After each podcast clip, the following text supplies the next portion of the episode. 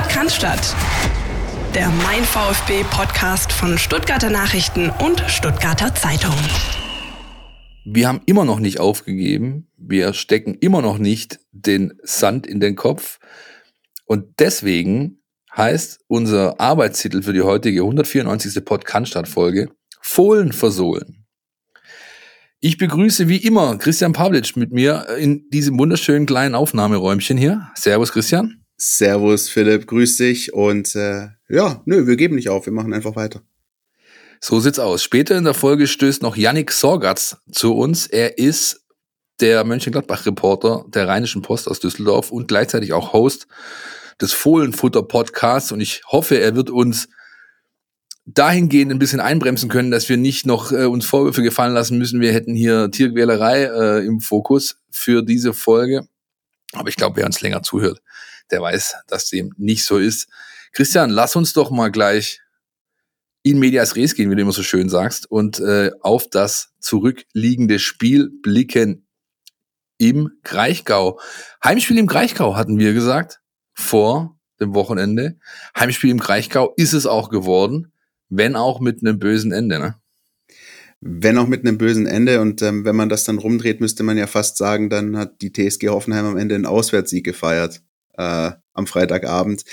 Ja, es war ähm, stimmungstechnisch super, es war alles bereitet, ähm, viele Fans mitgereist, auch voller Vorfreude und ähm, sehr, sehr schöne Szenen ähm, vor Anpfiff. Das gilt es an der Stelle auch zu erwähnen. Und natürlich ähm, auch die Tatsache, dass natürlich auch das an uns nicht alles vorbeigeht, was, was momentan passiert, wir aber natürlich euch hier in dieser Stunde Podcast einfach auf die VfB-Reise mitnehmen wollen und hoffen, dass auch ihr vielleicht da ein bisschen ähm, auf andere Gedanken kommt. Ähm, das allerdings, was sich vor Abendpfiff zugetragen hat im Stadion, war sehr bewegend, fand ich sehr schön. Die Aktion äh, beider Mannschaften, die sich zusammen hingestellt haben, gesagt haben, ganz klar Nein zum Krieg und ähm, ein, ein echt gutes Statement gesetzt haben. Ähm, das war schon mal das eine. Tolle Atmosphäre auf den Rängen, ähm, eine schöne Rivalität, aber alles einfach auch vor dem Hintergrund der aktuellen Ereignisse gesund und, und, und war ein toller Fußballabend. Und ähm, ja, wie du es gesagt hast, ähm, das Spiel an sich, ich hatte zur Pause ein ganz okayes Gefühl. Ich glaube, das hatten viele, die das Spiel gesehen haben, so aus VfB-Sicht. Ne? Ähm, da gab es durchaus den einen oder anderen Moment, wo man gesagt hat, na, das wäre schon wieder so typisch gewesen. Also Chris Führig, Riesenchance auf der einen Seite, dann wäre es fast eigentlich typisch gewesen, wenn eine Minute später auf der anderen Seite das Tor fällt. Ist nicht passiert. Dann ähm, wird den Hoffenheimer noch ein Tor zurückgenommen wegen einer Abseitsposition und du denkst so, weil du ja immer ein bisschen versuchst, das Positive zu denken. Ne? Also du und ich, wir sind ja so Menschen, bei uns ist das Glas schon immer eher halb voll als halb leer. Und wir denken so, na komm, das könnte schon. Vielleicht, vielleicht heute, vielleicht passiert's. Und dann ähm, unschöne Szene im zweiten Durchgang. Äh, der Spieler Geiger, lange verletzt, muss ausgewechselt werden. Mhm, da war aber die Hoffenheimer Mannschaft noch nicht so ganz da, ja, und noch nicht voll konzentriert beim darauffolgenden Eckball. Der VfB nutzt die Szene und du denkst immer noch, vielleicht ist es ja heute soweit, vielleicht passiert's ja heute. Ähm, und dann, vielleicht können wir da gleich drüber sprechen, Philipp, ich weiß nicht, wie du siehst, gab es aus meiner Sicht einen Knackpunktmoment, der dafür gesorgt hat, dass der VfB dieses Spiel am Ende noch verloren hat. Das war aus meiner Sicht die Tatsache, dass Pascal Stenzel verletzungsbedingt ausgewechselt werden musste, weil das hat viel gemacht, auch mit der defensiven Ordnung. Da ist Roberto Massimo dann eingewechselt worden, auch mangels Alternativen äh, defensiver Natur. Und ähm, da war die Stabilität nicht mehr so gegeben. Und du hast auch da schon so 75., 80. Minute rum gemerkt, mh, hm, der VfB zieht sich ein bisschen zu arg zurück. Da werden die Bälle teilweise sehr unkoordiniert nur noch rausgedroschen aus dem eigenen äh, Drittel. Und ähm, dann kam es, wie es kommen muss.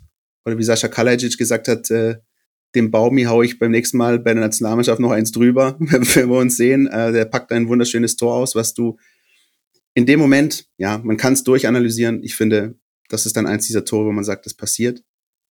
Und dann, und dann bin ich fertig mit meinem Monolog, Philipp, passiert halt das, was, glaube ich, die meisten Fans, aber auch die Spieler massiv geärgert hat nach dem Spiel, nämlich, dass du dann nicht wenigstens diesen Punkt mitnimmst. Diesen Punkt, den beispielsweise der FC Augsburg gegen Borussia Dortmund geholt hat, ne? Ähm, am, am Sonntag dann darauf. Und dass du dann einfach nicht dieses 1-1 wenigstens mitnimmst, was, ähm, ein okayes Ergebnis gewesen wäre. Und das ist das, was die meisten äh, wirklich und auch mich persönlich am Freitagabend wahnsinnig geärgert hat, dass du dir auch noch dieses zweite Tor fängst, wieder mal in der 90. Ähm, und halt den nächsten Nackenschlag kassierst. Und man fragt sich so, Nackenschlag, Nackenschlag, wie viele gehen noch? Ähm, aber so ist es halt. Kommen wir, glaube ich, nachher nochmal dazu, ja. Für mich waren die letzten zehn Minuten der klassische Stoff, aus dem Abstiege gemacht sind. Ja. Das, was da zusammenkam, klar, man darf dem Baumgärtner durchaus attestieren, er hat ein schönes Tor gemacht, aber das, was da alles zusammenkam, ist genau das, was dir eben ständig auf die Füße fällt, wenn du da hinten drin stehst und wenn du im Begriff bist, mit fliegenden Fahnen abzurauschen, abzusteigen. Ja. Für mich war der erste Knackpunkt aber nicht die Stenzel. Verletzung, Muskelfaserriss wird ihn wahrscheinlich auch daran hindern, Samstag zu spielen. Für mich war der erste Knackpunkt die Fury-Chance. Okay. Weil, also XG hatten wir letzte Woche davon, ähm, er hat quasi den Milos Pantovic gemacht, XG-Wert von 72,2. Das Tor musst du einfach machen, da gibt's überhaupt keine zwei Meinungen. Und ähm, das hätte dich halt, glaube ich, definitiv auf die Führ Führungsstraße und auf die Siegestraße gebracht. Denn, wie du schon angesprochen hast, die Phase nach Wiederanstoß war die stärkste vom VfB. Ich persönlich hab, äh, fand das richtig gut vor dem TV, gesagt, ey, endlich kommen die mal raus und es stimmt. Also alles stimmt. Ja, Aggressionslevel stimmt, Körpersprache stimmt, Aufmerksamkeitslevel stimmt, äh, jeder für den anderen, all das war da, was du eben brauchst. Und dann kommt das Tor, wäre halt dann schon das zweite gewesen, ja. Und klar, Fußball findet nicht im Konjunktiv statt, da zahle ich gern für, aber das äh, ähnlich wie das die Szene Mangala gegen Bochum, das darf dir nicht passieren in dieser Situation. Das darf dir einfach nicht passieren, zumal von so technisch starken Spielern wie Orel und Chris das eben sind. Diese Tore müssen fallen und dann wird vieles einfacher und dann verlierst du dieses Spiel nicht, dann kriegst du nicht mal einen Unentschieden, meiner Ansicht nach. Das zweite, und das ist vollkommen richtig, man kann ja von so Spielern wie Karasor und Stenzel halten, was man möchte. Das hat auch der Trainer lange getan und er hat, ich habe ihn gefragt vor zwei Wochen in der Pressekonferenz, mag der eine oder andere gesehen haben, da auch klar gesagt, ich habe Fehler gemacht in der Bewertung äh, einiger Dinge äh, in den letzten Wochen und Monaten und diese zwei Fehler oder zwei davon korrigiere ich jetzt und das hat zwischen den Zeilen waren das Startelf-Garantien für Kalle, Pascal, Stenzel und Atta, Karasor für die restlichen Spiele, weil sie eben das richtige Kämpfer-Mindset mitbringen, das du jetzt brauchst und halt auch top organisiert sind, immer die Ruhe bewahren. Und dass ihr, dass er dir dann wegfiel mit der Wadenverletzung, hat extrem viel gemacht. Vor allem auch mit äh, Mavropanos, ja, der dann quasi äh, versucht hat, da draußen rechts zu retten, was er, was er irgendwie retten konnte. Vielleicht auch ein Stück weit zu viel gemacht hat, weil er eben wusste, ich habe nur noch Massimo bei mir. Das ist halt nicht, da kannst du dich nicht drauf verlassen. Es ist halt leider so, ja. Diese Qualitäten hat er nicht, der junge Mann. Und dann kommt beispielsweise auch diese Szene vor dem Siegtor dann, dass er da noch hingehen will und mit dem Kopf diesen leichten Touch den Ball nur verpasst, der Anton wiederum aus dem Spiel nimmt und den Ball dann endgültig zu Baumgartner bringt. So, so eine Szene wäre nicht passiert, wäre Kalle auf dem Platz gestanden, weil da eine ganz andere Abstimmung da gewesen wäre.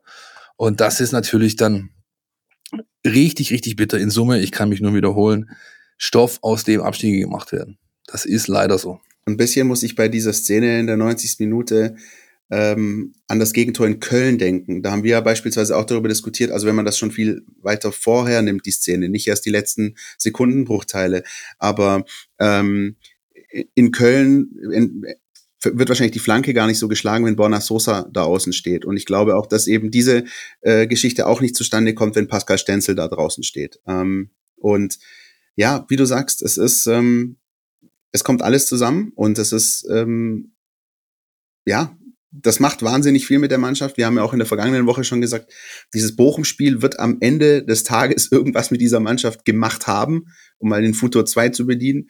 Ähm, und was, das werden wir halt sehen. Und, und trotz allem ist es natürlich so, dass ähm, du auch bei den Aussagen direkt nach Spielende, auch bei, beim Trainer und bei den Spielern gemerkt hast, so, ähm, ja, hängende Köpfe mal wieder, Nackenschlag mal wieder, aber überhaupt nicht so dieses ähm, völlig desillusionierte, wie ich es teilweise zum Beispiel schon mal bei Maxi Arnold äh, bei VfL Wolfsburg mal erlebt habe, der irgendwie gar nichts mehr sagen wollte, auch nach dem Spiel.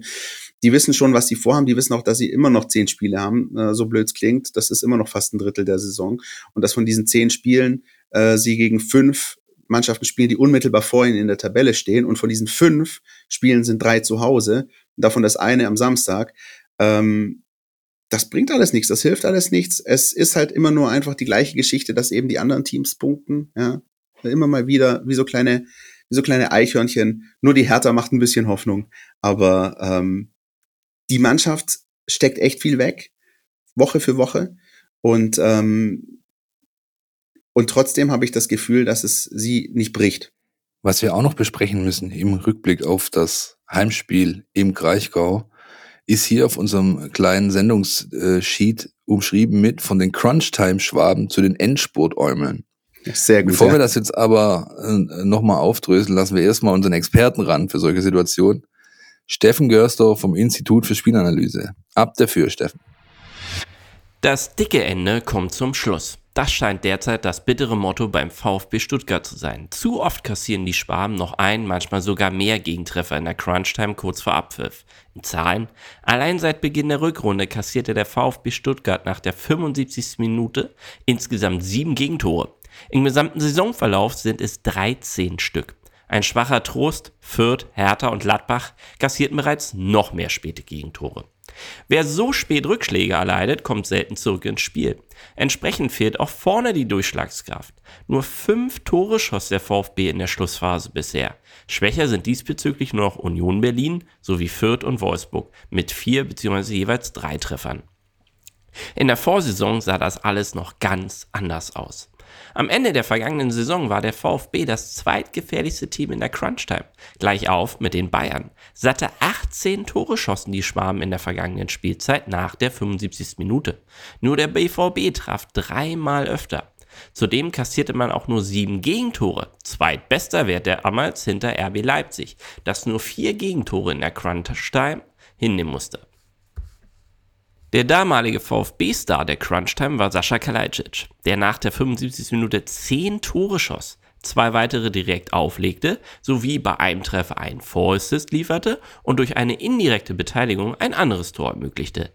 Diese Spielzeit bringt es der Österreicher aufgrund von Verletzungsproblemen überhaupt erst auf einen Treffer. Gleiches gilt für Silas und die Davi, die beide in der Vorsaison immerhin dreimal trafen und bei weiteren zwei Treffern beteiligt waren und dem VfB nun wiederholt verletzt fehlen. Weitere Erfolgsgaranten in der Schlussoffensive, wie zum Beispiel Castro, Kempf, Gonzales und auch Clement, haben den Verein mittlerweile verlassen. Was spendet Hoffnung in Anbetracht dieses Aderlasses? Der VfB Stuttgart lässt zumindest nichts unversucht.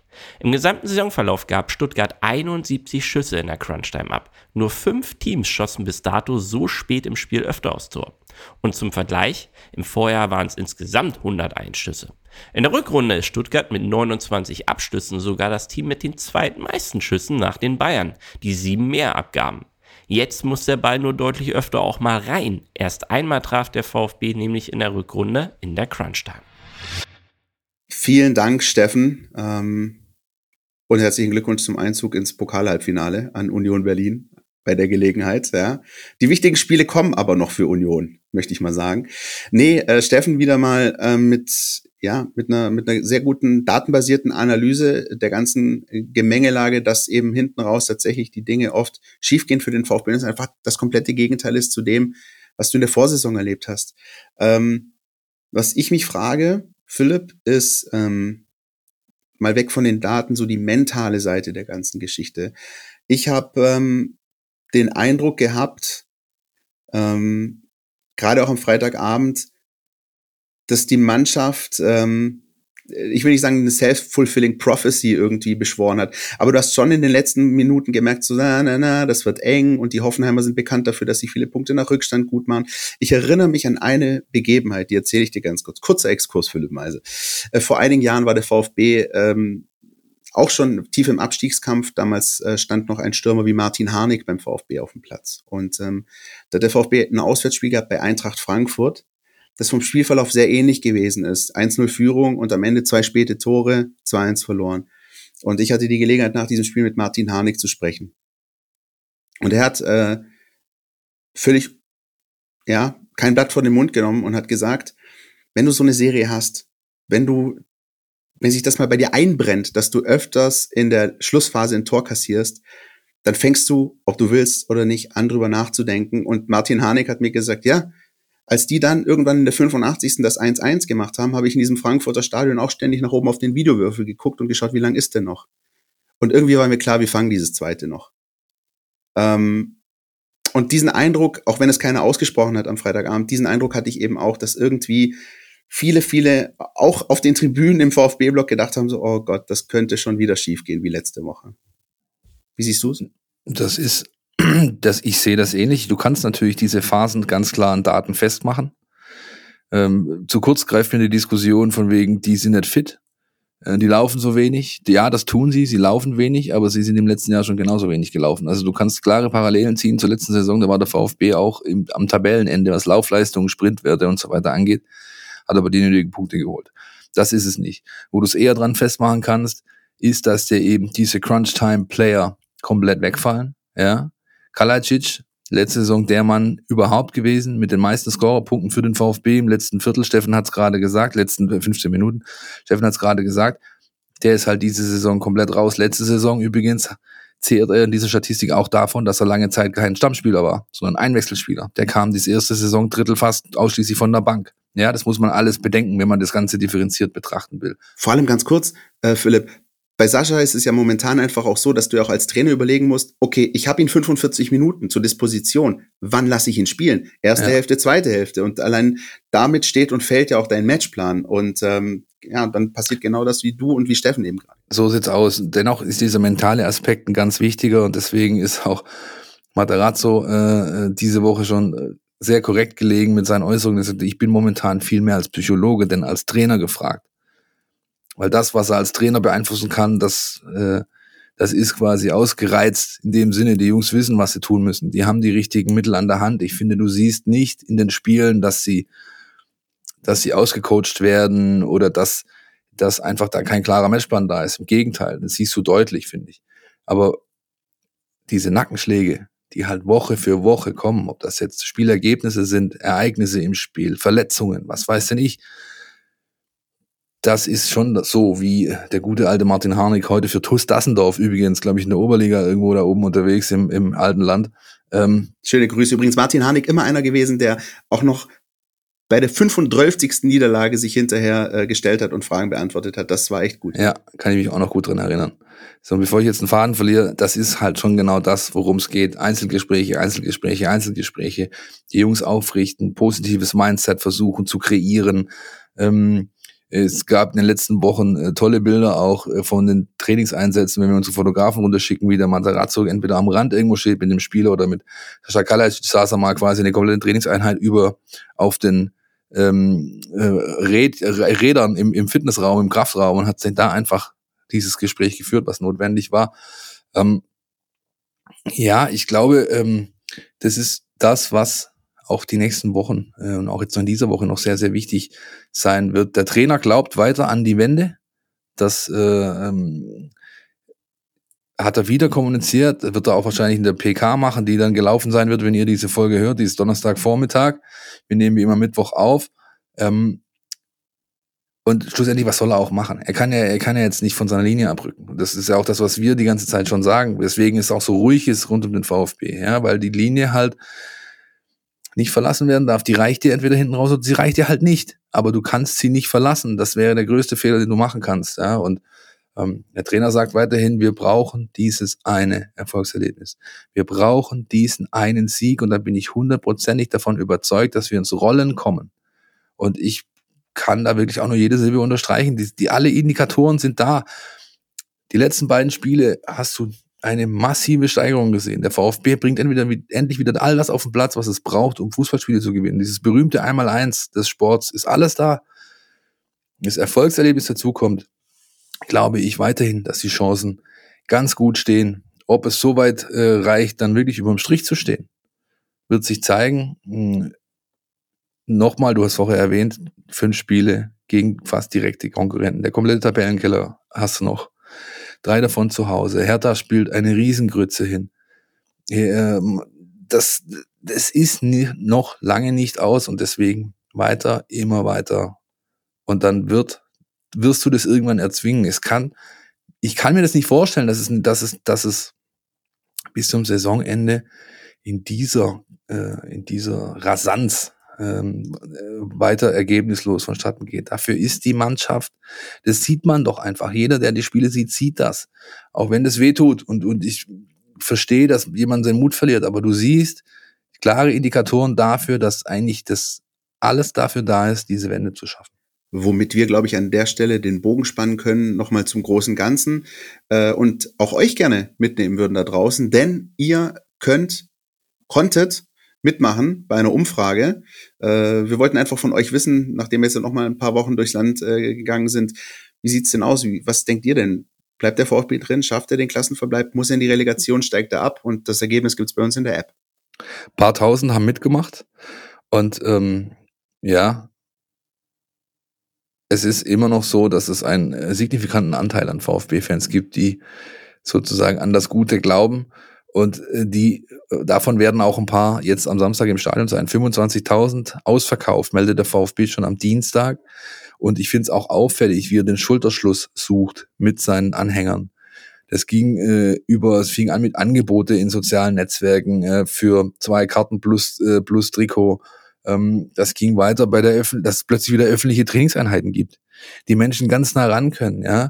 Die Spieler, den, den, den Fans, die da sind, applaudieren. Die, da, da ist einfach ähm, dieses wichtige Band ist noch nicht zerschnitten, zerrissen, abgerissen. Das ist alles noch da. Ein weiterer Indikator für mich, dass es noch klappen kann, auch wenn die Lage immer ja, ich will nicht sagen aussichtslos, weil das ist sie nicht, aber sie wird immer schwieriger, das ist ja unbestritten. Ja. Definitiv. Und dieser äh, Schulterschluss mit den Fans ist, finde ich, eine sehr, sehr schöne Sache. Also das hat man schon noch am Freitag nach dem Spiel gemerkt. Da war Sascha Kalajdzic auch ganz begeistert davon und eben jetzt offene Trainingseinheiten, 25.000 am Samstag, die Fans sind da. Du wirst sie auch brauchen. Also diese Mannschaft braucht genau das. Sie braucht bedingungslosen Support. Sie braucht wirklich diesen Rückenwind, der entstehen kann, der von der Kurve runterweht, sozusagen, die eigentlich ja gar keine ist, was wir natürlich auch wissen. Ja. Man muss vielleicht nicht so weit gehen wie Sven Missintat, der direkt vor Anpfiff äh, irgendwelche Insta-Posts absetzt und total angespitzt zu sein scheint. Ja. Aber trotzdem ist es, glaube ich, wichtig, dass du jetzt als großes Ganzes zusammenstehst und durchziehst. Du kannst nicht, äh, kannst nicht aufgeben jetzt. Dafür ist einfach die Lage immer noch zu gut, ja. Auch wenn sie natürlich nicht so aussieht. Ja, das klingt echt verrückt, ne? Man sagt sozusagen bei vier Punkten Rückstand, die Lage ist zu gut. Man, man darf ja nicht vergessen, wo der VfB auch hätte sein können. Äh, das, ja. ist, das ist nämlich der nächste Punkt. Ich sag jetzt mal ganz, äh, ganz lapidar, aber du hättest dieses Spiel in Fürth beispielsweise auch verlieren können, dann müsstest du auch nochmal richtig über den 18. diskutieren und darüber, dass äh, Fürth nochmal richtig, richtig rankommt. Äh, wobei die jetzt auch punktetechnisch gar nicht so weit weg sind, fast genauso weit, nur einen Ticken weiter weg als der VfB vom rettenden Ufer. Aber ähm, es hätte ja noch ganz anders kommen können. Und ähm, was halt eine Geschichte ist für mich, Philipp, ist ein anderer Punkt, den ich noch gerne ansprechen würde, was ähm, auch, wie ich finde, so ein bisschen sinnbildlich für die Saison ist, das sind halt immer diese diese kleinen Nackenschlägchen, würde ich mal sagen. Also immer diese kurzfristigen Ausfälle auch. Ähm, ich werde dir gleich die Frage stellen und deine Antwort wird sein, das ist purer Zufall. Ich werde die, ich werde die Frage jetzt aber trotzdem stellen und, und dich fragen, ist es purer Zufall, dass, ähm, dass beim VfB kurzfristig, auch kurz vor dem Spiel, immer mal wieder jemand ausfällt? Äh, und zwar nicht nur mal mit einer Erkältung, sondern dann jetzt auch mal Borna Sosa dann eine Stunde vor Anpfiff, Knieprobleme, muss wieder zurückkommen, können wir gleich auch noch aufs Personal kommen ich finde, das macht halt auch was so. Du, du erarbeitest den Matchplan auch als Trainerteam und du weißt spätestens 24 Stunden vom Spiel, oh, mit Spieler XY wird's eng und dann fällt er dir weg. Ähm, das nervt doch auch. Natürlich nervt das. Da sind wir, glaube ich, die, die, die, die Letzten, die Ersten, die es nervt, werden die Verantwortlichen sein. Ist doch logisch. Ja, du hast ja dieses Problem die ganze Saison. Das ist ein ganz wichtiger Baustein, der zu dieser Gesamtmisere beiträgt, immer wieder. Trotzdem äh, jetzt habe ich schon mal gesagt, ich werde mich, ich, ich wiederhole mich sehr gerne. Es liegt kein strukturelles Problem vor. Wenn ich jetzt permanent irgendwelche muskulären Geschichten hätte, dann ja, ist aber nicht der Fall. Ja, Stenzel jetzt, kleiner Muskelfaser ist in der Wade, hat die ganze Saison über kaum gespielt, jetzt muss er plötzlich permanent über 90 ran, völlig logisch, dass da was passiert, ja. Oder zumindest, dass es im Bereich des Möglichen ist, ja. Ähm, Mangala, Pferdekuss. Sosa ist nicht kurzfristig ausgefallen, der hatte schon letzte Woche Donnerstag einen Schlag abbekommen im Training, Knieprellung raus, ja. Das sind Kontaktverletzungen. Fußball ist ein Kontaktsport, das kommt halt nur mal vor, ja. Dass es sich natürlich ständig in so einer immensen Häufigkeit trifft, ist außergewöhnlich und ist ganz klar mit dafür verantwortlich, dass der VfB in dieser Lage ist, in der er ist. Aber strukturell ein Problem liegt einfach nicht vor in Form von, sag ich mal, Missmanagement im Training oder in der Belastungssteuerung oder sowas. Das, dafür weiß ich zu äh, detailliert, wie die da unten arbeiten. Ich weiß, was für, was für einen Wert die darauf legen, dass da im Zweifel sehr, sehr individuell äh, gesteuert wird. Und das, ähm, nein, gehe ich nicht mit, die Argumentation. Und ähm, noch ein kleiner Aspekt ähm, zu dem Tenor. Es könnte ja auch noch ganz anders sein. Ähm, das lässt sich so ein bisschen runterbrechen auf das, was Chris Führig passiert ist am Freitag. Weil da war es so, der musste zur Pause ausgewechselt werden. Und ähm, am Freitagabend, unmittelbar nach dem Spiel, haben sich äh, die VfB-Verantwortlichen wirklich größte Sorgen gemacht, dass das möglicherweise sogar in Richtung Saison ausgeht, äh, dass da tatsächlich im Knie mehr kaputt ist. Ähm, und da immerhin gab's sowas wie leichte Entwarnung. Es ist nicht so schlimm, wie es ähm, zuerst schien am Freitagabend. Ähm, und ich glaube, das ist sehr, sehr wichtig, ähm, dass jemand wie Chris Führig einfach eine Option bleibt, äh, zumindest jetzt für diese entscheidenden Spiele, die kommen, weil er echt einer, finde ich, aus meiner Sicht, der, der, der kreativsten Köpfe äh, in dieser VfB-Mannschaft äh, war in den vergangenen Wochen. Absolut. Ob ich schon er diese 72, wie viel? Ja, gut. 72,2, glaube ich. Ähm, ob schon, ob schon ist einfach ein so geiles Wort. Ich, ich bin, du musst das viel öfter anbringen. Wir sollten das auch ins Bullshit-Bingo dann aber bitte aufnehmen. Ja? Definitiv, ja. Herr Pavlic, äh, der mal Kommunikationswissenschaften studiert hat, benutzt ob schon. Ja? Ähm, ob schon ist übrigens eine Konjunktion, habe ich gelernt. Ja, wie gesagt, Kommunikationswissenschaften. Was soll ich dazu sagen? Futur 2 vorher schon, ich bin hier beinahe vom Stuhl gefallen. Ey.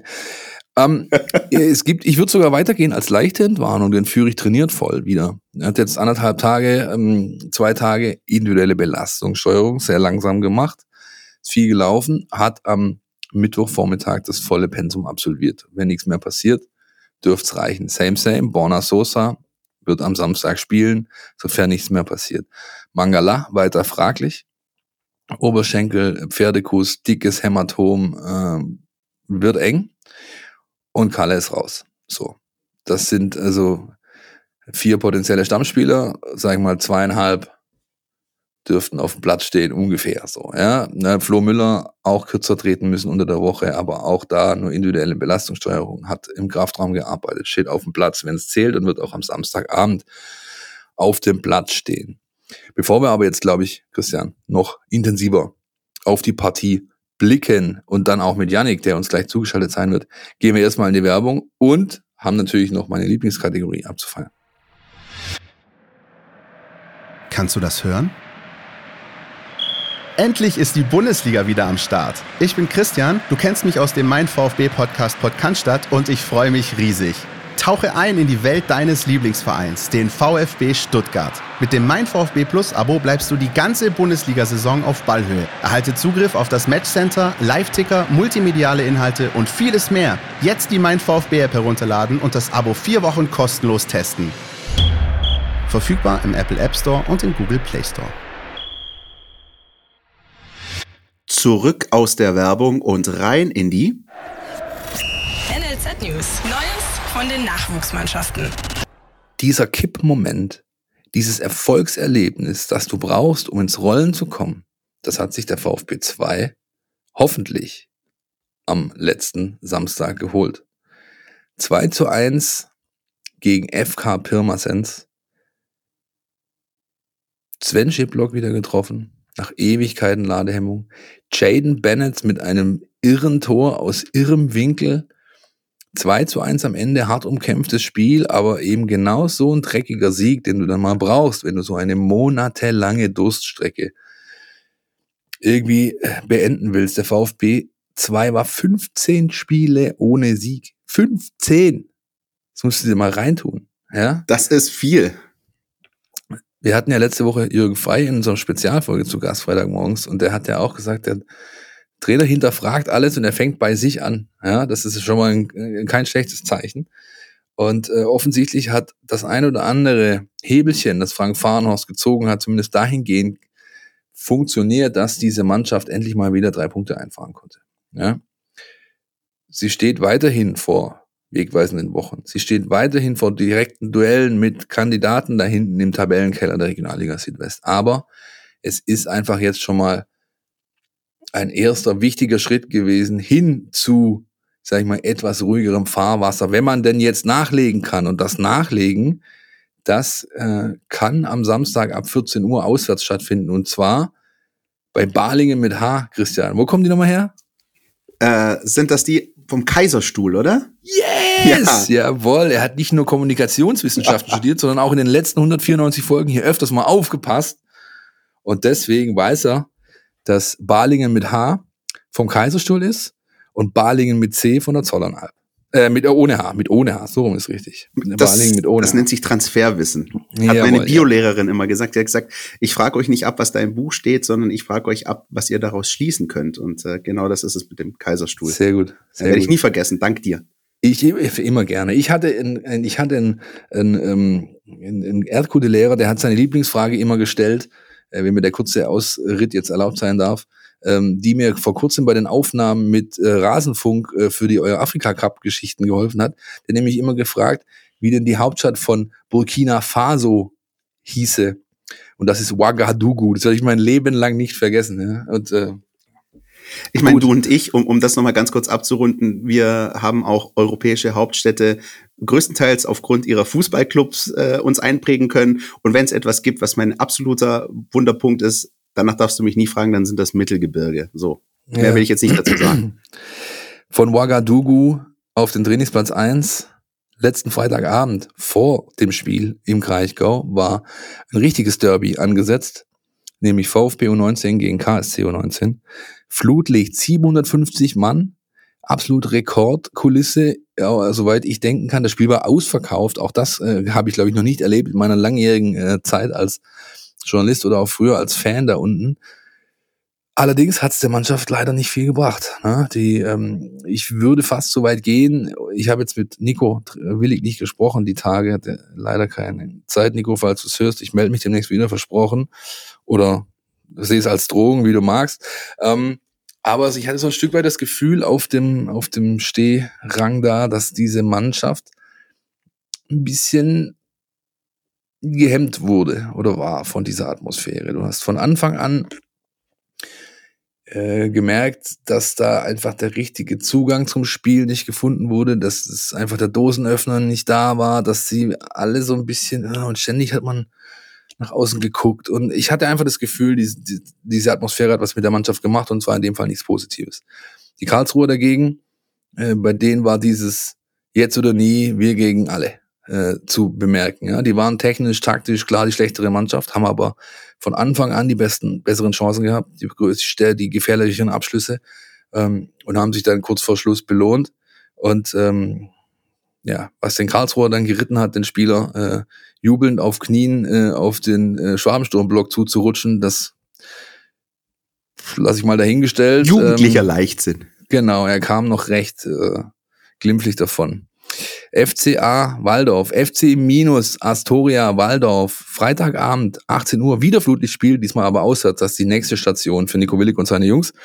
Und da können sie ebenfalls im Badischen diese Scharte wieder auswetzen von letzter Woche.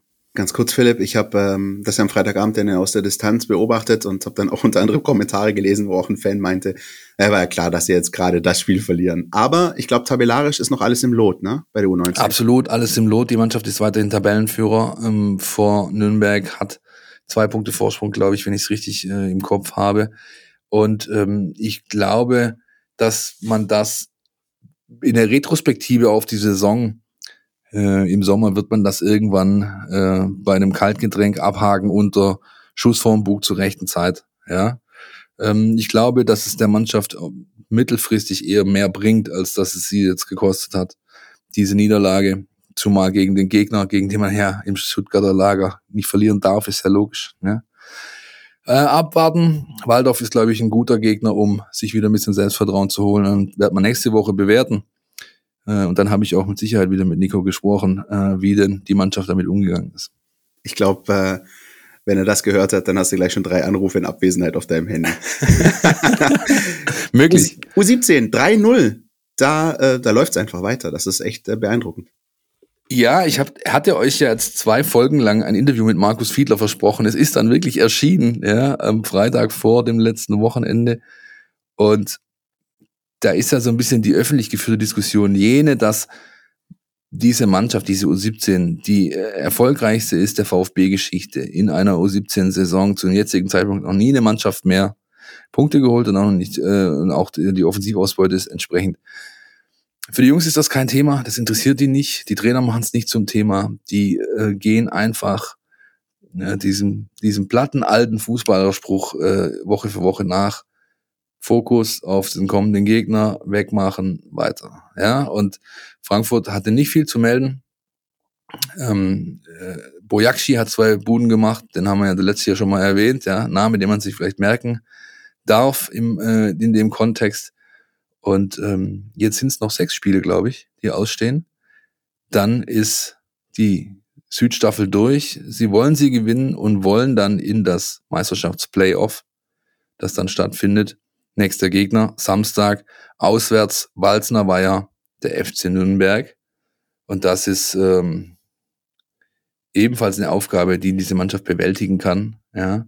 Ich glaube, das größere Problem, das sie trifft im weiteren Saisonverlauf oder im restlichen Saisonverlauf, ist halt echt das Thema, ich habe es auch schon ein paar Mal angesprochen, äh, was jetzt auch die Vorbereitung bestimmt hat extrem hohe Fluktuation, manchmal nur sechs Leute im Training, Abstellungen, Krankheiten, Corinna zu Besuch, äh, all diese Themen, die natürlich da auch äh, präsent sind.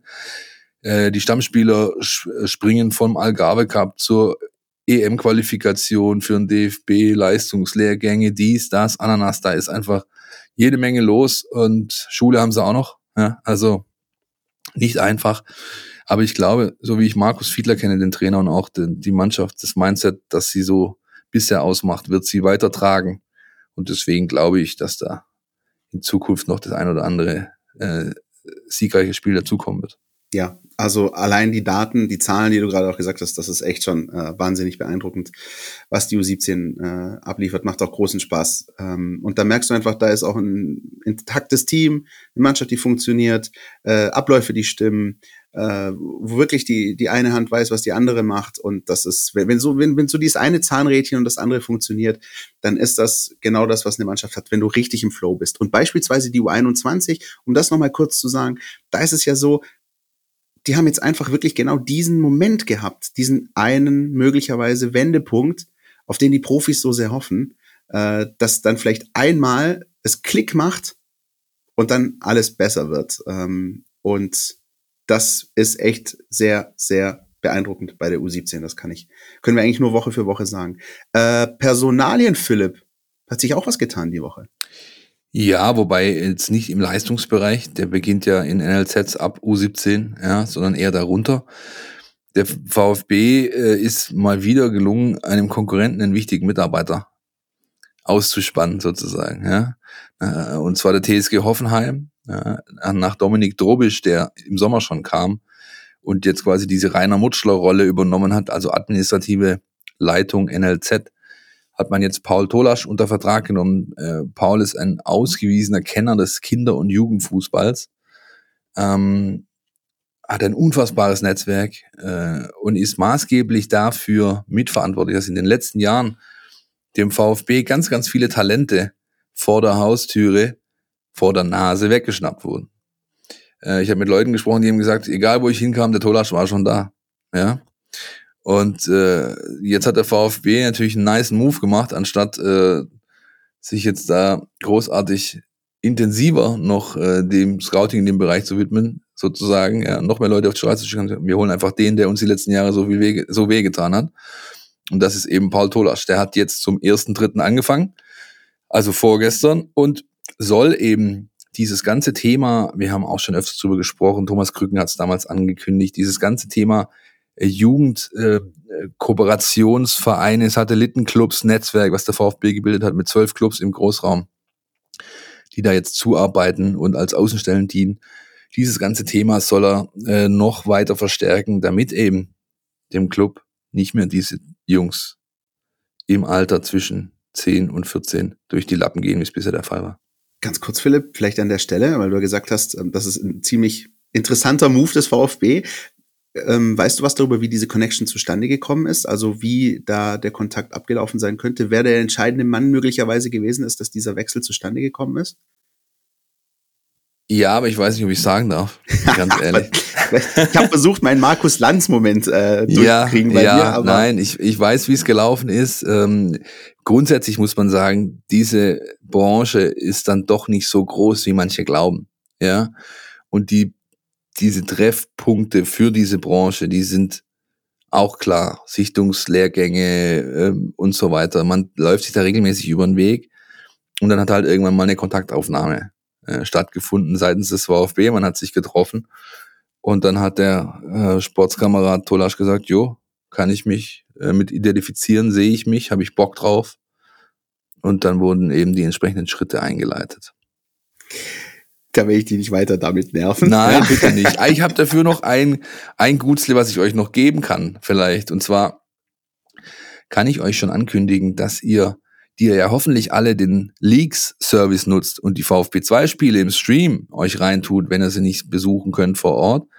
Äh, ich habe drei Einsätze in den nächsten vier Wochen, glaube ich. Ja, drei Heimspiele. Ich meine, ähm, gegen Gießen, gegen, weiß nicht mehr genau, und wenn die Wampe vom Fautenhau vorbeischaut. Nein! Doch, ja. Wenn SG Sascha, Sonnenhof Groß Asbach. Sascha Mölders auf dem Trainingsplatz 1 aufschlägt, ja, dann werde ich das Spiel co-kommentieren für Leaks. Ich hoffe also, euch dann draußen äh, vor den Endgeräten noch ein bisschen äh, versorgen zu können mit Infos. Und vielleicht, vielleicht, vielleicht droppe ich in einem der Spiele die Info dann, wie das zustande kam mit Paul Tolasch in, in ihrer Gänze, so ich sie denn kenne. Und du kannst dir sicher sein, ähm, bis es zu diesem Kick kommt, äh, gegen die Wampe von Giesing kriegst du von mir eine schöne Strichliste mit Worten und äh, Floskeln, die du unterbringen musst in diesem Kommentar. Sehr gut. Das ist ein altes Spielchen, was wir mal gemacht haben, ne? Bei Tickern. Also die, die Zeiten, als wir noch Live-Ticker selbst gemacht haben, richtig. Da hieß es dann immer beim vom anderen, hast du kurz vorm Spiel hast du eine WhatsApp bekommen mit fünf Begriffen, die du bitte im Live-Ticker unterbringen musstest. Sehr gut. Ja, ja, ich kann mich noch gut dran erinnern. Ja. Aber mm, um das vielleicht kurz für euch da draußen zu sagen, also Begriffe, die nicht zwingend was mit Fußball zu tun hatten, da standen dann Dinge wie Salami-Pizza oder Gefrierschrank oder äh, Einschreiben mit Rückschein und solche Dinge, daran kann ich mich noch erinnern. Aber wir haben es irgendwie gepackt. Ähm, was wir auch packen, ist, dass wir gleich einen Gesprächspartner für euch haben und äh, ausgiebig über das Spiel des VfB gegen Borussia Mönchengladbach reden. So, Christian hat es euch gerade schon angekündigt. Wir sind jetzt nicht mehr nur noch zu zweit, sondern sind schon zu dritt jetzt für das letzte Sendungsdrittel sozusagen. Der Blick auf die Begegnung gegen Borussia Mönchengladbach und wir begrüßen den Yannick Sorgatz hier bei uns. Yannick, grüß dich. Ja, grüßt euch. So sieht man sich wieder. Ja, erst am Montag war ich, äh, durfte ich zu Gast sein bei euch im Fohlenfutter.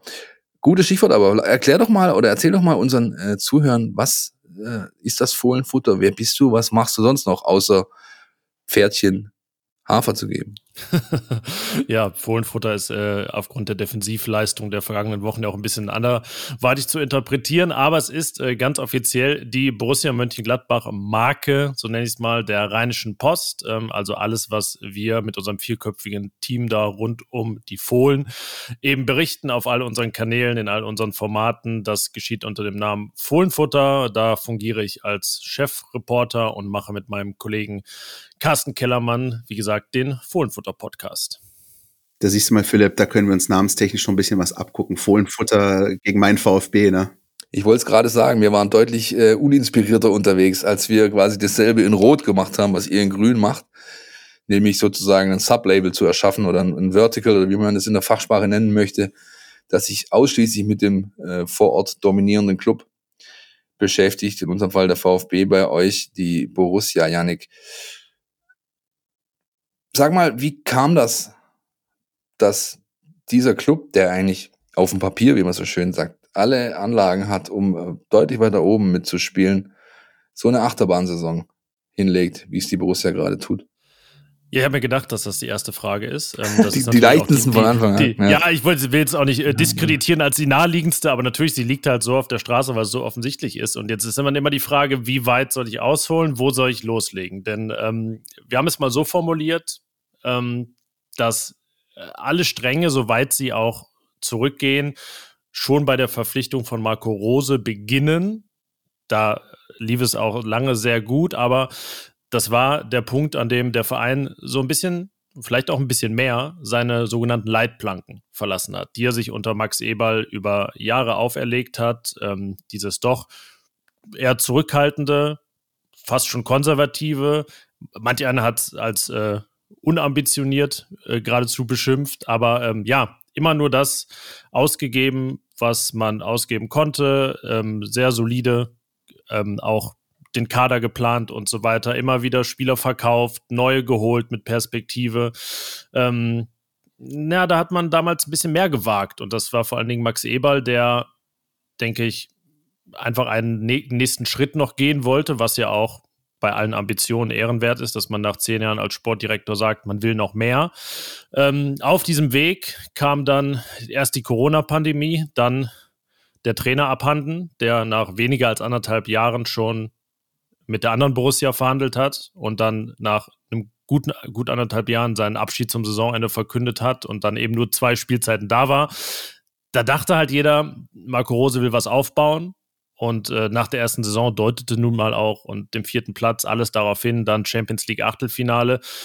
Nur man kann eigentlich sagen, das ist dann der zweite Strang, ähm, über den wir sprechen müssen, dass eigentlich seit seiner Abschiedsankündigung am, das Datum kennt fast jeder in Gladbach, 15. Februar 2021, weil es war der sogenannte Rose Montag hier im närrischen Rheinland, ähm, er seinen Abschied verkündete. Seitdem läuft nicht mehr so viel, seitdem gibt es äh, Gegentore, anfangs gern noch zum Schluss des Spiels in Führung liegend, jetzt zu jeder Zeit und besonders viele.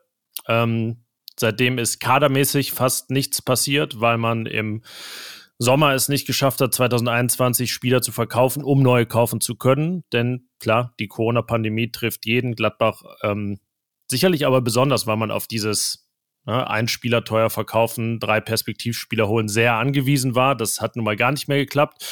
Ja, und jetzt bin ich fast geneigt zu sagen, jetzt ähm, sind wir in der ähm, Lage hier, in der wir uns befinden und sprechen darüber, dass es ein Abstiegskampfduell gegen den VfB Stuttgart gibt in der nächsten Woche, ähm, am nächsten Samstag so ich finde das wahnsinnig spannend, weil wenn ich daran zurückdenke, also als ähm, Max Eber Marco Rose geholt hat, das war ja so, dass man dann Dieter Hecking, sag ich mal, freundlich äh, hinauskomplimentiert hat, der sehr solide Arbeit gemacht hat, würde ich, würd mhm. ich mal so zusammenfassen. Ja, auf, auf Champions League Kurs letztendlich. Absolut. Und und äh, du hast aber gedacht oder gewusst, ne, in diesem in diesem Business Marco Rose ist einer der gefragtesten Trainer gewesen, dass dass Max Eber es schafft, so einen nach Mönchengladbach zu holen, haben wir zumindest, also ich von außen als starken Move erstmal wahrgenommen in dem Moment, aber dass sich das halt eben so entwickelt mit Borussia Dortmund, ich glaube, das war halt so nicht geplant. Ne? Mm, geplant auf keinen Fall. Ähm, auch Marco Roses erste Worte klangen damals danach, der hat einen Dreijahresvertrag unterschrieben, der gedenkt, in Gladbach was aufzubauen. Wenn in diesem Dreijahresvertrag, was man dann erst später wusste, natürlich eine Klausel über 5 Millionen Euro drinsteht, die einem schon erlaubt, nach zwei Jahren wieder rauszugehen, darf man auch die Frage stellen, das hat Max Eberl damals auch gesagt, dass man ihn eigentlich dafür kritisieren müsste, dass er diesen Vertrag eingegangen ist, ähm, ob so diese, dieses Bekenntnis auf beiden Seiten gleich groß war. Ähm, das hat man natürlich erst später gemerkt. Viele, gerade die Fans, haben sich so ein bisschen benutzt schon gefühlt von, von Marco Rose als, als Sprungbrett, als Einstieg in die Bundesliga. Ich meine, er kam aus der österreichischen Liga, wo alles andere als die Meisterschaft mit RB ja eine große Negativüberraschung wäre, hat dann äh, Erfolg gehabt in der Bundesliga, wurde interessant für Dortmund, die natürlich auch schon weit vorher gemerkt haben, das könnte einer für sie sein. Sie haben ja in der Europa League gegen Salzburg damals selbst verloren. Ähm, ja, das, das klang alles logisch und gut und auch sehr ambitioniert und äh, er war damals der gehypteste Trainer, wie Jürgen Klopp sagte. Ähm, und es ging auch noch lange gut. Ähm, vielleicht hat das auch ein bisschen geblendet und äh, seitdem aber, ja, klappt eigentlich fast gar nichts mehr in Gladbach. Und dann fand ja diese große Trainerrochade in der Bundesliga statt. Ähm, mit der Folge, dass Adi Hütter jetzt in Mönchengladbach ist, Herr Glasner in Frankfurt und und und. Ich glaube, wenn man es kurz zusammenfasst, könnte man sagen, so der wirkliche Gewinner bei der ganzen Geschichte ist Julian Nagelsmann vielleicht, aber alle anderen haben eher so ein bisschen, glaube ich, für sich karrieretechnisch, aber auch mit den Clubs eher Rückschritte ähm, hinnehmen müssen. Wie wie wird Adi Hütter wahrgenommen und die Entwicklung? Weil er ist ja eigentlich jemand, der eigentlich auch, auch sich absolut den Namen gemacht hat in den vergangenen Jahren in der Bundesliga. Ich meine, für die Bayern reicht's ja regelmäßig, auch bei Gladbach.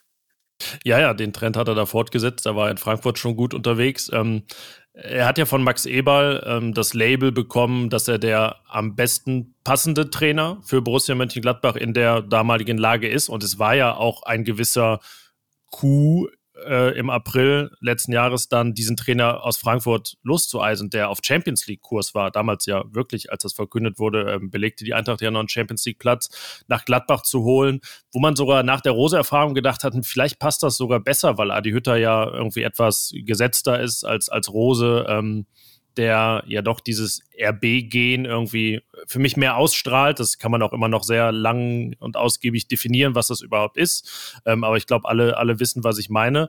Und so mit dieser Art scheint Adi Hütter auch sehr zu Gladbach zu passen. Ich finde, das tut er auch. Nur ähm, hat er einfach auch unter Bedingungen begonnen, wie sie sich kein neuer Trainer wünscht. Also erstmal verpasst dein Vorgänger auch noch selbst die Conference League. Du hast gar keinen Europacup.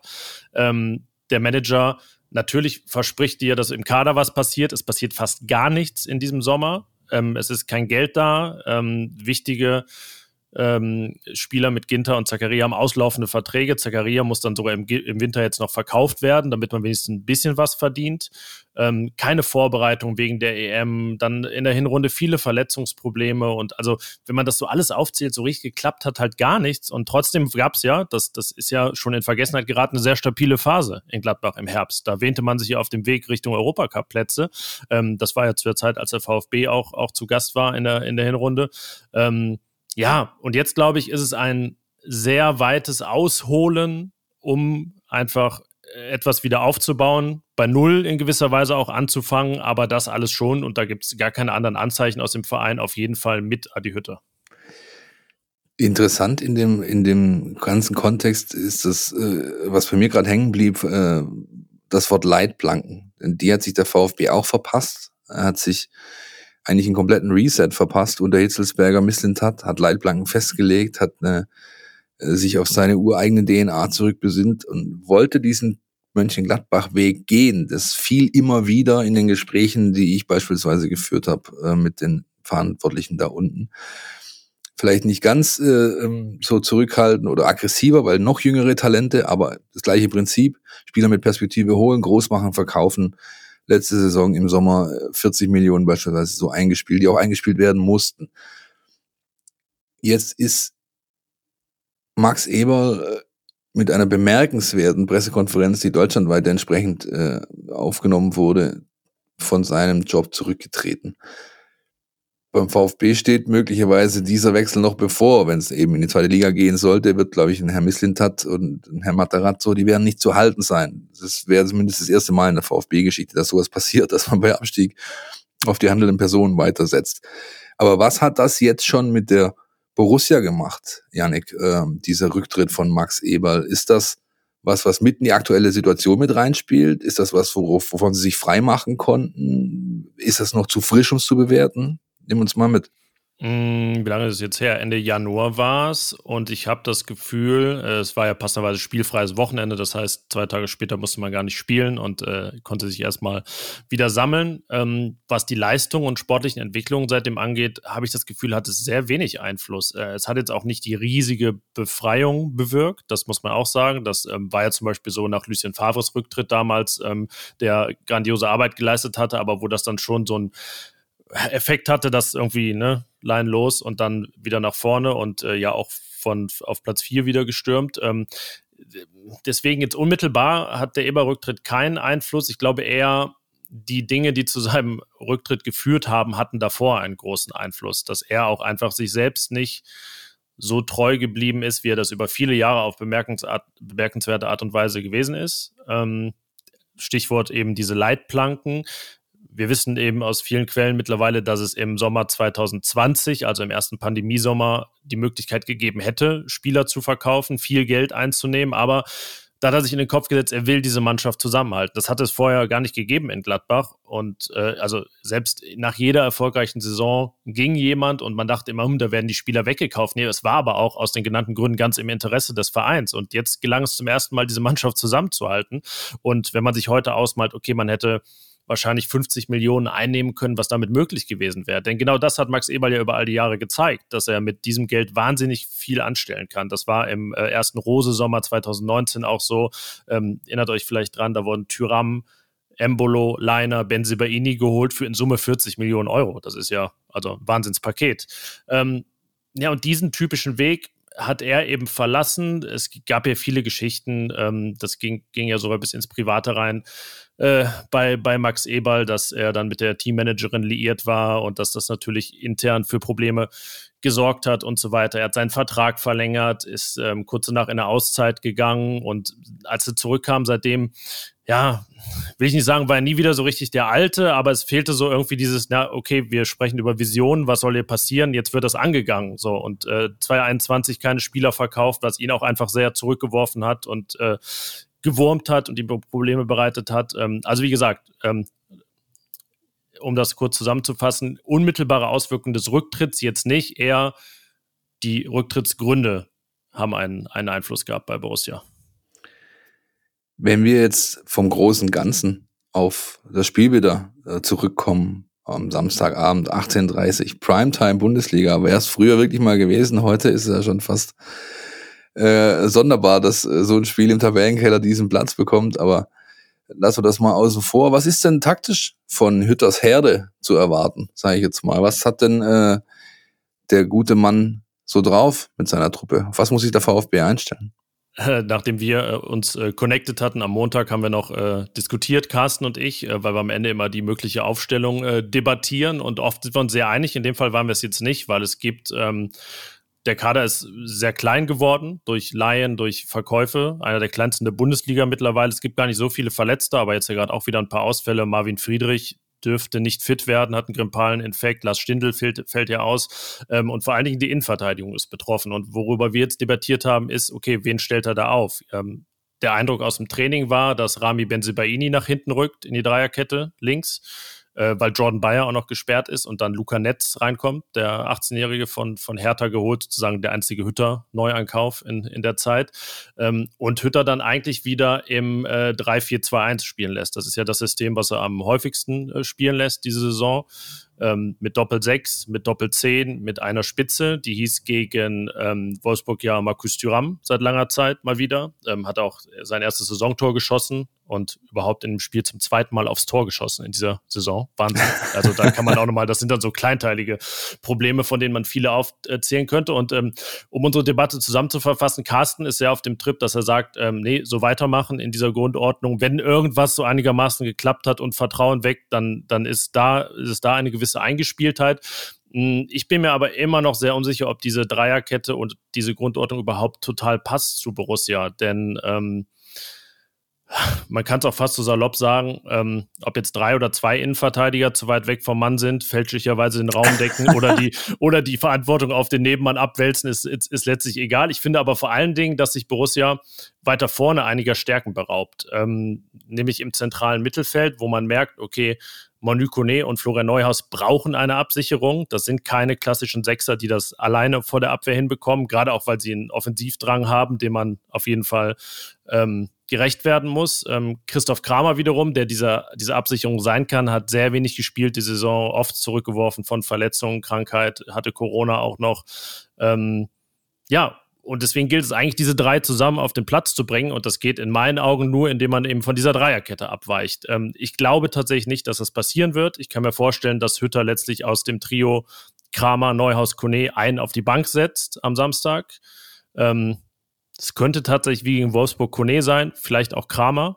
Dann könnte es sowohl gut als auch schlecht für den VfB sein, weil wenn das zündet mit Kone und Neuhaus auf der 6, dann äh, kann es übel ausgehen, aber vielleicht auch Chancen eröffnen. Also mein Tipp ist, dass er am Ende wahrscheinlich bei seiner Grundordnung bleiben wird, dass Benzibaini links in der Dreierkette spielt und äh, Netz dann den, den Flügelspieler. Kramer hat, glaube ich, doch im Hinspiel ein Riesenspiel gemacht, Christian. Erinnere ich mich da richtig? Ich meine, er war auf dem Platz.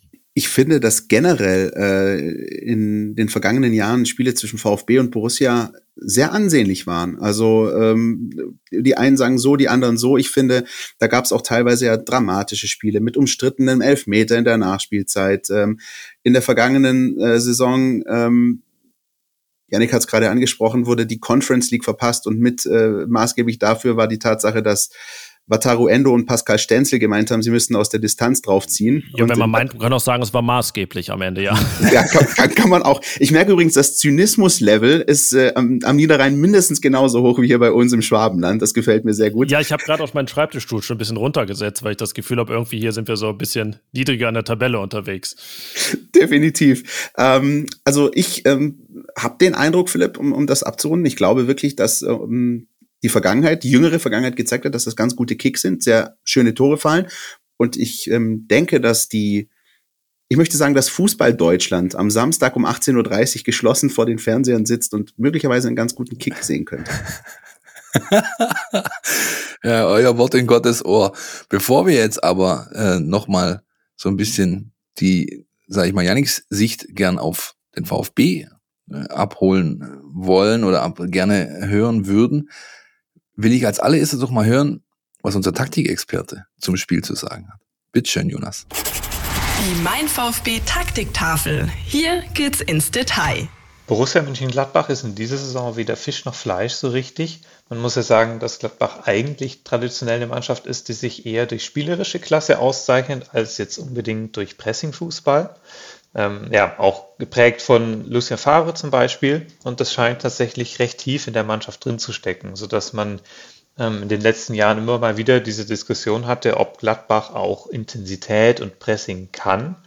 Und im Moment haben sie äh, mit Adi Hütter halt auch einen Trainer, der äh, ja genau für einen solchen sehr aggressiven, einsatzbereiten Pressing-Fußball steht. Und man muss festhalten, dass sie ähm, die Mischung im Moment nicht so richtig optimal hinbekommen. Ähm, also defensiv versuchen sie schon aggressiv zu sein, ähm, pressen aber meistens nicht so hoch wie Frankfurt unter Hütter.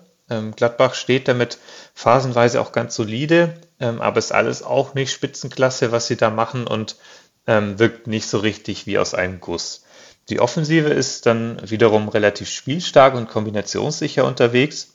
sie kommen viel über diagonale Pässe, wo man als Gegner dann sowohl seitlich als auch zurück verschieben muss.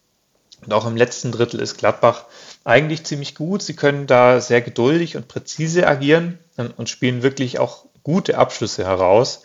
Ähm, Gladbach hat tatsächlich auch die sechs meisten Expected Goals in der Liga, ähm, aber sie haben halt ein relativ großes Abschlussproblem und machen halt einfach ihre Chancen nicht. dagegen gilt es für den VfB nicht zu wild und zu hektisch zu verteidigen, weil Gladbach dagegen eigentlich zu ballsicher kombiniert und dann eben in die Lücken kommt, die man dabei lässt. Ähm, deswegen wird der VfB gegen diese Mannschaft neben der nötigen Intensität auch einen Schuss Ruhe und Cleverness brauchen.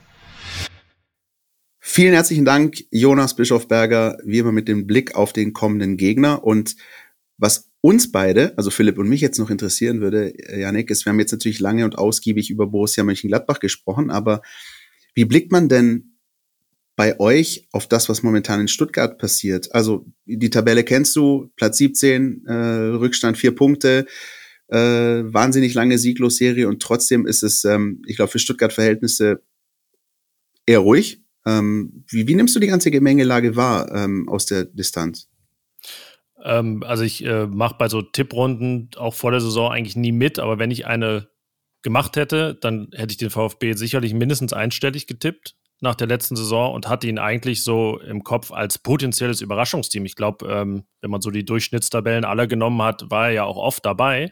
Und dementsprechend ähm, und auch aufgrund der Erfahrungen des, des Hinspiels konnte ich mir so richtig nicht erklären, was da passiert ist. Ähm, also jetzt erst auch, seitdem wir natürlich mit Philipp gesprochen haben und dann äh, äh, mich da näher mit befasst habe und der VfB natürlich jetzt auch schon eine Weile unten drin ist. Ähm, ja, so ein bisschen denke ich immer noch, dass eigentlich so viel Qualität, Perspektive, Talent auf dem Platz, dass das deutlich besser laufen müsste. Ich messe das immer daran, äh, wir adaptieren uns ja gerade immer noch an den Abstiegskampf. Deswegen schauen wir eigentlich auf so Mannschaften, die auf Platz 17 stehen, ähm, wenn wir dann Borussia nehmen, immer, okay, wer könnte da vielleicht mal interessant sein sogar, als um, um Spieler zu holen. Und äh, wenn ich da so den Kader durchgehe, sind da echt super viele interessante. So Mavropanos, wo ich im Herbst gesagt hätte, naja gut, das ist schon, der Zug ist schon abgefahren, der, der wird dann irgendwas ganz anderes machen machen.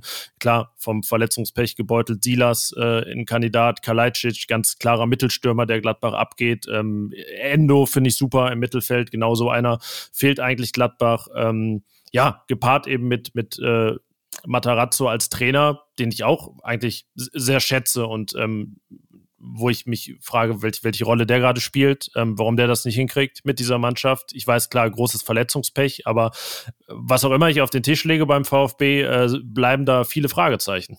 Ja, aber was auch durchschwingt, ist das, was sie, glaube ich, da unten nicht mehr hören können. Ja, dieses so ein Stück weit schwingt auch Lob mit. Ja, der ist gut und das können sie eigentlich und da, ja, das hören die halt jede Woche. Das kennen wir ja hier. Das, deswegen ja, erwarten wir auch ein mega Fußballspiel am Samstag. Ja, genau, richtig, genau, genau, genau. Aber das ist schon was, was, glaube ich, auch die, sag ich mal, den, den Inner Circle beim VfB mächtig, mächtig äh, zeckt sozusagen, dass du einfach auch Woche für Woche, das will ja dann keiner hören, du verlierst, verlierst, verlierst und in der Pressekonferenz sitzen die gegnerischen Trainer alle da, ja, VfB super gespielt, hat uns gefordert, hat uns ans Leistungslimit gebracht am Stund. All diese Dinge oh, will, glaube ich, da unten keiner mehr hören und ähm, ich bin wirklich sehr gespannt, ob wir jetzt am Samstagabend ein Highlight erleben werden oder ob es eher tatsächlich ein Kellerkick wird. Ich glaube aber, da liegt ihr beide richtig ein Spektakel wird's allemal, weil dafür sind die beiden Mannschaften auch spielerisch zu gut aufgestellt. Ja, also das, das, da bin ich wieder bei meiner Papierform, die wir eingangs hatten oder bei dem, bei dem, was auf dem Papier steht. Ja, da kann einfach äh, schon sehr viel rauskommen, wenn die richtigen Dinge passieren. Janik, herzlichen Dank für deine Einschätzung, für deine Einblicke, für deinen Blick von außen. Eine Sache braucht man natürlich noch als Rausschmeißer. Da äh, ist ja schon liebgewordene Tradition, weil ich durfte bei euch auch tippen. Wir brauchen natürlich einen Tipp jetzt für das Spiel am Samstagabend. Ja die sind immer so entschlossen bei mir, dass ich schon vergessen habe, was ich bei uns getippt habe. Deswegen, ich ähm, weiß es noch, ich weiß es noch ja. im Zweifel. Ja? ja, war ich der 3-1-Typ oder was? Du warst der 3, du warst ich war der, ich war der 3-1-Typ. Du warst der 3-1-Typ. Der Riesenoptimist. Ja, ja richtig. Weiß gar nicht, ob das seitdem äh, bestätigt wurde und ich dabei bleibe. Ja, vielleicht gehe ich mal runter auf 2-1. Ich bin jetzt zu Gast hier, da muss man mal ein bisschen, ein bisschen höflicher ja. sein. Deswegen, du heißt ja auch äh, Yannick Sorgatz und nicht Benny Fuchs. Ja. Kannst ja, genau. ja, dann bin ich, dann bin ich jetzt mal der 2-1-Sorger. Sehr gut. Sehr schön. Christian.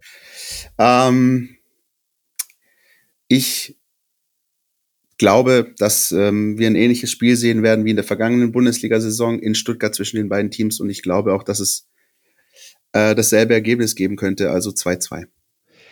Siehst du, das ist halt wie immer dasselbe mit uns beiden. Brother from a different mother. Ich habe nämlich am Montag auch 2-2 getippt und ich kann auch nicht aus meiner Haut. Ich werde das jetzt wiederholen. Auch ich bleibe beim torreichen Unentschieden. 2 zu 2. Wir werden schauen, wo wir landen am Ende, alle. Ähm, wie gesagt, nochmal herzlichen Dank. Jetzt haben wir so oft auch über die Fohlenfutter-Folge gesprochen, dass wir die natürlich euch auch in die Show Notes packen. Wenn ihr also hören wollt, was ich da am Montag ist es erschienen, Janik? Montag genau, gleich, ne? seit Montag ist raus. Genau, ja. von mir gegeben habe, könnt ihr das da gerne nochmal nachhören. Und äh, abschließend bleibt mir nochmal zu sagen, herzlichen Dank. Ja. Christian. Ich danke, viele Grüße äh, an den Niederrhein und äh, auf ein schönes Spiel am Samstag. Ja, Grüße ins Schwabenland und ich äh, freue mich auf die Reise am Samstag. Es äh, genau, verschlägt mich dann ja zu euch. Das war Yannick Sorgatz von der Rheinischen Post vom Fohlenfutter. Das war unsere 194. Podcast-Stadtfolge mit dem Blick auf das Wichtigste der VfB-Woche. Und abschließend bleibt es nur noch zu sagen, wie immer, haut uns an. Instagram, Facebook, Twitter, info at meinvfb.de. Ich habe erst heute Morgen wieder jede Menge Mails beantwortet und du musst dabei teilweise herzlich lachen oder habe mich sehr gefreut. Also gerne mehr davon. Ich möchte übrigens ganz kurz an der Stelle mich bedanken für die vielen Zuschriften. Das hätte ich echt nicht für möglich gehalten, aber the chase is better than the catch. Es kamen wirklich viele, viele Zuschriften von euch, äh, die gesagt haben, ja, Scooter, how much is the fish? Äh, interessant, was ihr so für einen Musikgeschmack habt. Äh, dazu möchte ich mich nicht näher äußern. Mein Name ist Christian, Chris, mein Name ist Christian Pavlic und meine Hobbys sind Bier und Triggern. Ja, so in die Richtung. Genau. Ähm, last but not least haben wir euch noch einen kleinen äh, Teaser mitzugeben, nämlich Podcast Spezial, Freitagmorgen, App exklusiv. Wir kümmern uns um die Leihspieler vom VfB Stuttgart. Der VfB hat sich ja so eine kleine Lone Army aufgebaut, die letzten Monate. Neun Spieler sind es insgesamt, die draußen sind, verliehen sind. Und wir schauen uns jetzt mal an, wie die sich so schlagen. Momo Sisse, Alu Kohl, Mate Maglica, Leonhard Münz, Darko Chulinov, Pablo Maffeo, Philipp Clement, Antonis Aidonis, Maxim Avuja. Was sie machen und wie es ihnen geht. Freitag 9 Uhr im Spezial. Bis nächste Woche. Podcast statt. Der Mein VfB Podcast von Stuttgarter Nachrichten und Stuttgarter Zeitung.